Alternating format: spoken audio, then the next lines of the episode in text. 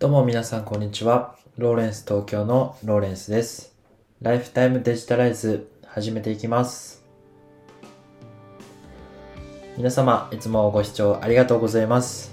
このラジオでは自分の未来に変化を起こしたい方に向けて会社員の私が日々情報収集しているマーケティングのニュースやライフスタイルのことについて毎日をもっと楽しくデジタライズをコンセプトに配信するラジオです。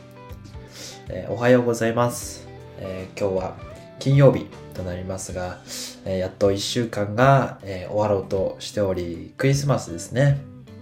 え昨日からあのこう楽しいムードが続いてますが皆さんどうでしょうか、え今日も楽しんで過ごしていきましょう、え今回のテーマは、えノートの販売で注意をしたいことについてお話ししたいと思います。えっ、と、皆さん、あのご存知の方が多いかと思うんですけども、あのまあ、アプリのノートってあるじゃないですか。こう、記事を書いたり、えー画像をこう載せたり、こう皆さん思い思いのコンテンツをこう投稿して、で、有料にしたり、まあ、無料で投稿したり、いろんな方法があると思うんですけど、こう、すごく今人気がありますよね。あの私もノートを始めたんですけども少しあの注意した方がいいっていうことをこうツイッターでかあの知りましてあの有益な情報なのかなと思いましたのでシェアさせていただきたいと思います。あのツイッターで周平さんって方があの口先だけで月30万円っていう周平さんがあのツイートしてた内容をちょっと引用させていただきたいと思います。えーとこれからノートを売る人に伝えたいこと、えー手数料15%は安くない、えーストライプと WordPress を使えば、えー手数料3.6%で稼げる的なワードを使うと記事公開停止のリスクがある。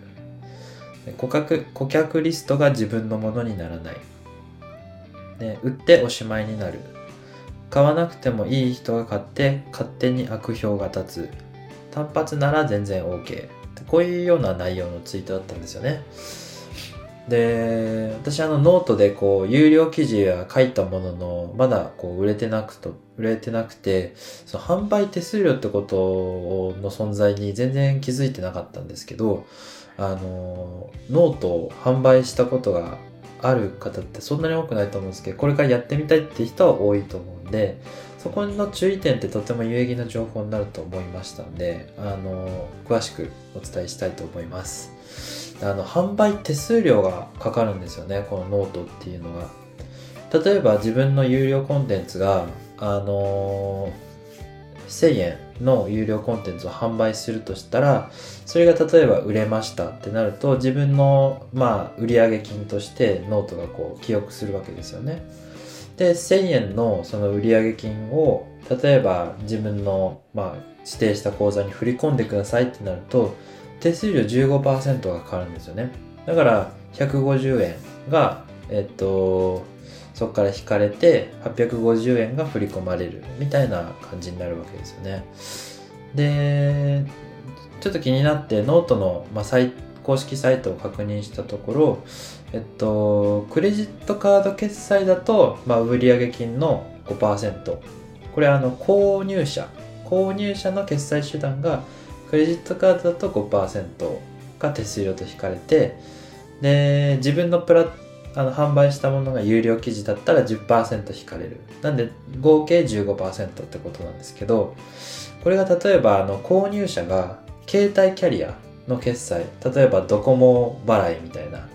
感じのを使うとすると売上金の15%の手数料がかかるんですよね。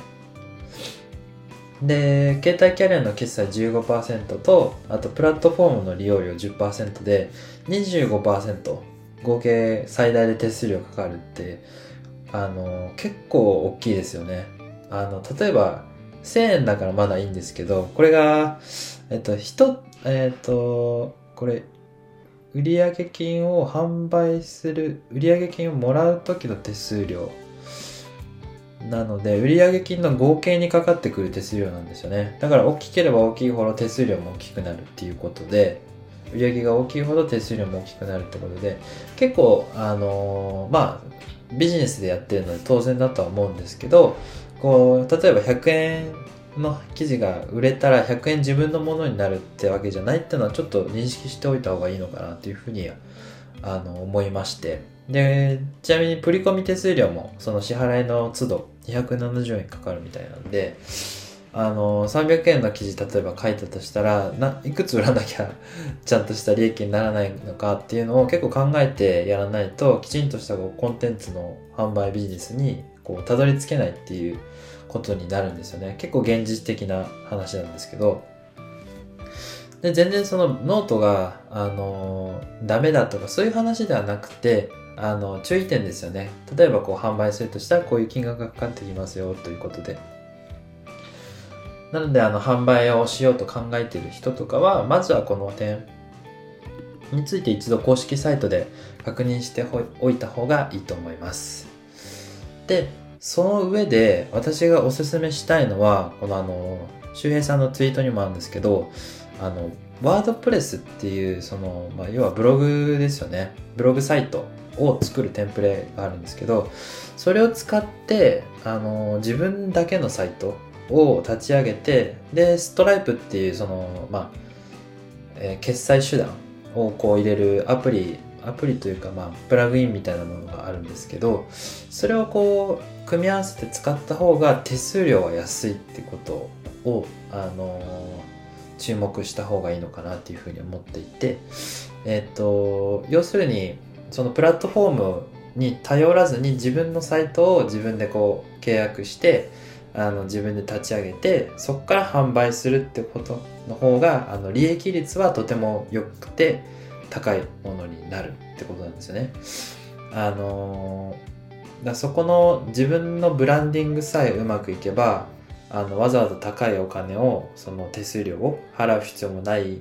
そのプラットフォームを作ることが自分でできればあの利益率が上がるっていうことであのおすすめしたい部分なんですよね。でワードプレスでブログを立ち上げるってこうやったことない方につ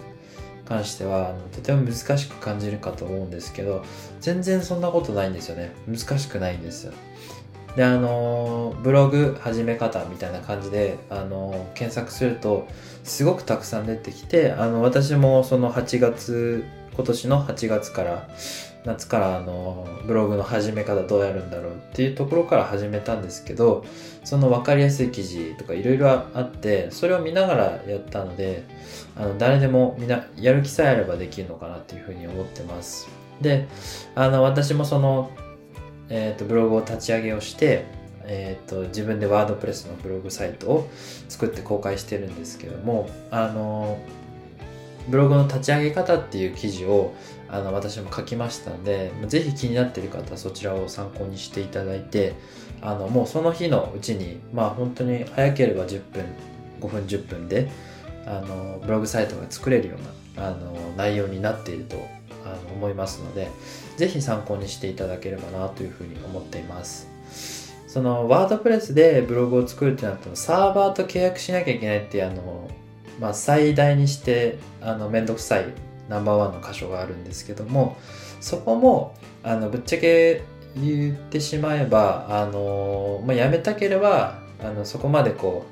うやらなくてもいいですそういうの面倒くさいって人はもうノートで手数料バンバン取られればいいと思うんですけどそういうのもきっちりこう把握してで自分でこうブランディングを作っていきたいっていう方はもう必ずおすすめしたいというふうに思います。あのそんなにサーバーと契約するのも全く難しくないですしで本当に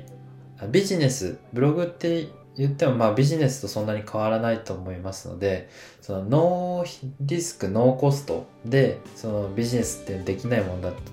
と思いますのででそういう意味では最もローコストなあのビジネスの初期費用としてそのサーバーの契約っていうのがあると思うんですね。で、年間1万円ぐらいなんで、月で言えば1000円ぐらいじゃないですか。で、えっと、それをこう、払うか払わないかっていうのはあの自分で決めるべきだと思うんですけど、あの、こう、いろんなパ個人がこう情報発信をするようになってきてると思うので、ブログをこう立ち上げるのはもうどんどん当たり前になってくるようなと思うんですよね。だから先にどんどんどんどんあのやっておくと自分としてもその波に乗れるのかなっていうふうに思いますのであのぜひ簡単ですので挑戦していただければなというふうに思います。で例えばそこでブログでからこうなん収入が出るようになればそのノートで販売するよりも高い利益率であのできるんじゃないのかなっていうふうに思ってます。まあなんかこうあの、ま、商売ぽい感じのお話になっちゃって恐縮なんですけど全くそんなことなくてこう、ま、勉強するマーケティングとかウェブマーケティングですよね。を勉強するようなきっかけになるのがその実際にその運営してみるってことが一番の勉強になると思いますのでで実際私も全くわからないところから勉強をしてきてでブログを実際にやることによって学んでいる、まあ、今も学んでますのであのこれをもうぜひ本当におすすめしたいと思います。日々マーケティングのニュースをこういろいろ情報収集してるんですけどもそれをこうブログに活かしてでブログでやったことがどんどんこう知識に返ってきてっていうそういう循環を作るのがとてもいいのかなというふうに思ってますのであのー、ぜひあの参考にしていただければと思います。で今日はですねあのノートの、えーと、注意点についてと,、えーと WordPressでブログ作るっていうのがとてもおすすめですよっていうお話をさせていただきました。あの、皆さんも今日、えー、金曜日だと思いますが、あの、楽しい一日を過ごしていただきたいと思います。えー、ローレンス東京がお送りしております。えー、ライフタイムデジタライズでした。それではまた、バイバイ。